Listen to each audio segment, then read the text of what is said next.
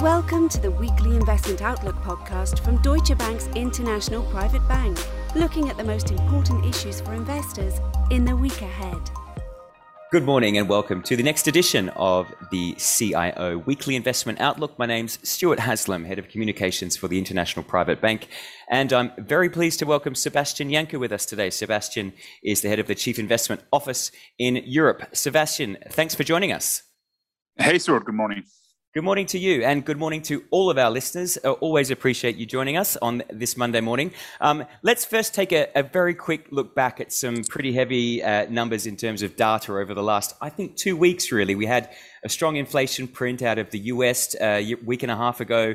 Last week, you know, we're continuing to see, Sebastian, some supply chain pressures in Europe. We had uh, Mr. Lagarde's comments um, from the ECB on Friday, given the ongoing inflation pressures in Europe. Um, I'd love to hear your take on how you think this is going to impact the markets this week.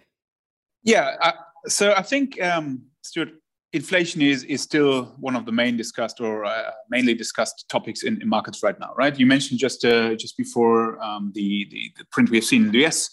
Uh, CPI headline inflation 6.2, uh, and and also here in the US, we've uh, in, in Europe we've seen a, a spike, uh, which is obviously ongoing already a couple of couple of weeks a month. And the big question is really how, how it's going to to to develop going forward. And I I think it's it's important in that regard to look into a little bit the the underlying fundamentals, what's really driving inflation higher, right? And I, I would, um, depending a little bit on, on on on the region we are discussing about, uh, I would identify uh, more or less three which are rather temporary, and uh, another two which are a little bit of a permanent or say uh, structural nature, right? So when you look into the rather temporary uh, drivers of inflation, I would I would uh, identify obviously some some one-time effects. For instance, we have seen uh, from the VAT uh, cut and hike again here in Germany in the in the high of the pandemic. And obviously there there are some base effects uh, taking taking into effect or are, are taking place here. just just naming the oil price and and also natural gas prices to mention a few here. And then obviously there are some other special effects uh, related to, to the supply chain constraints we have seen over the last couple of quarters. And our expectation would here that we at least would see some relief here uh, from, from the second half of 2022 onwards. There are some early signs of relief when you look, for instance, in the automotive sector here, here in Europe. And then on the other hand side, there are um, uh, more or less two um, main drivers of inflation. Obviously, uh, one is um, the, the, our way to, to climate neutrality, uh, um, which obviously comes also with, associated with higher construction costs and others. Just think about CO2 prices and others. And that's obviously not going away anytime soon, right? And then finally, there are some, some uh, demographic developments at, at work.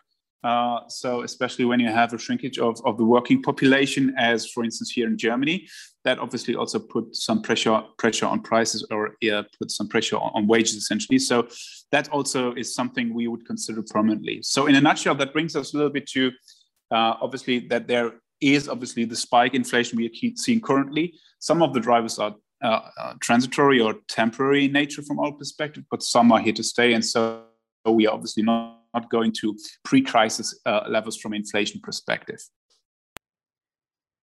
Lots to take in there, Sebastian, and I assume that as uh, you and your colleagues uh, globally got together yesterday in your Chief Investment Office quarterly outlook, you must have been speaking about so many of these things. I think our listeners would be really interested if uh, if those developments and your conversations yesterday brought about any major changes um, in your outlook and forecasts. Can you fill us in on anything? Yeah, absolutely. And and and again, obviously, inflation took uh, took um, a long part of the conversation, obviously, in the discussion. And I think what we made out of this is also uh, our our change in what we would expect from from uh, the central bank side, how the reaction function of central banks look like. As you know, um, the the Fed has already started tapering this month, so they they they reduced the uh, asset purchases until um, the, the, June of next year. And the big question now is really when the, the, real tightening cycle is, is kicking off, when is the lift off? And obviously, and interestingly, there is some um, some not disconnect, but obviously some diversion between what is really expected by markets and what is really the narr- narrative of, of the central banks. And uh, we are obviously somewhere in the midst, so we would expect the, the first hike to, to happen the first quarter of uh, fourth quarter of, of next year, and would expect another uh, three hikes in 2023. And uh, markets obviously uh, pricing in almost three hikes until the end of uh, next year. So from our perspective, market pricing here is a little bit too aggressive from a from a monetary tightening path perspective. Here in, in Europe, we would not expect any any tightening from uh, the ECB in, in, the sense of of of, um, of any rate hikes, um, nor in 22 or in, in 23. Um, I think it's um, it's worth noting that obviously the PEPP program is is going to be ended in March, and then we will have some uh, additional, or we will have some buying from the in quote mark standard uh, um, um, asset price, asset purchase program, but that obviously will come uh, at a lower lower volume. So that obviously has also then implications for for for the yield side. So obviously uh, that that was discussed also on, on the central banks. Um, in, a, in a nutshell we, we stick to our uh, view here that obviously there is no alternative really to to, to equities. We are still cautiously constructive on, on the main um, uh, equity markets. So we are looking for a high single digit total return over the next 12 months. Uh, we do not have any really uh, outspoken and um, uh, pronounced regional preference, but we would have some some sector preference, and I'm happy to discuss it in a bit. But I think it's also important to look into what's really driving equity markets higher. And um, given our rates view that there is obviously some slight increase on, on the yield and to be uh, on the yields to be expected, there is from our perspective not much room for any any multiple extension any anymore. So um, the, the, the the positive upside we would expect is rather from the earnings side, and I think that's that's in a nutshell is a good news. So overall, we we stay constructive for for for the risky asset part of the portfolio, and uh, obviously this this TINA argument we mentioned many times before is still still in place. Okay, well, the TINA argument's key for me. Uh, last couple of comments, if you could on, sectors because you gave us a little hint that uh, that that's uh, on the horizon. We're looking towards 2022. High single-digit returns sound exciting, but um, in a few words, what are the sectors that you uh, that you and your colleagues across the chief investment office like at the moment? Yeah, so we stick to our barbell approach here, which we we have been implementing since the beginning of the year. So that means essentially that we still do like say the digital leaders within IT, so those who have um, pricing power in particular. So on the on the quality growth side, on the one hand side, and then on the other hand side, we also still do like the rather cyclical part of, of the sector sector mix, put that way in the value title. So um, obviously, we still do like like uh, the industrial part, we also do like uh, financials.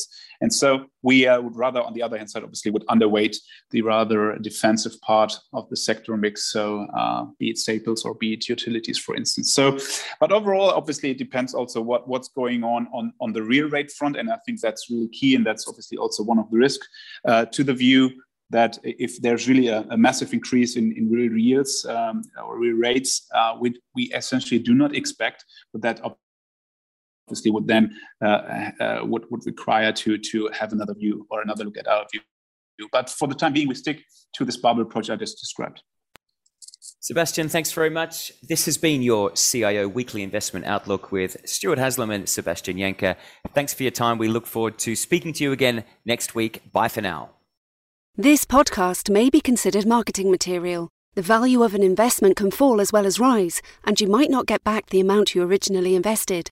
The services described in this podcast are provided by Deutsche Bank AG or by its subsidiaries and or affiliates in accordance with appropriate local legislation and regulation.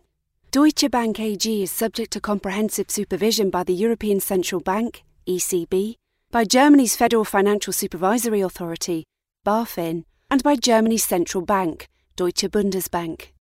Brokerage services in the United States are offered through Deutsche Bank Securities Incorporated, a broker dealer and registered investment advisor which conducts investment banking and securities activities in the United States.